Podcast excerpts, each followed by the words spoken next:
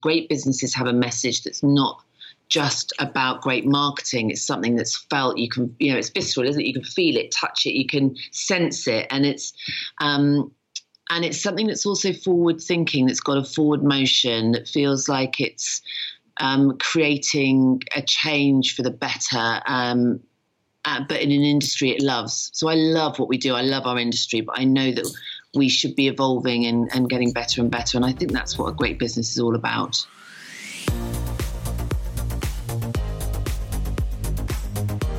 You're listening to the trailer for episode three from the Festival of Enterprises second podcast series.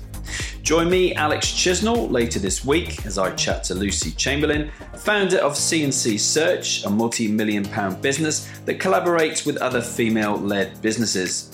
Lucy is one of the business world's most popular motivational speakers. Join us later this week for the full episode.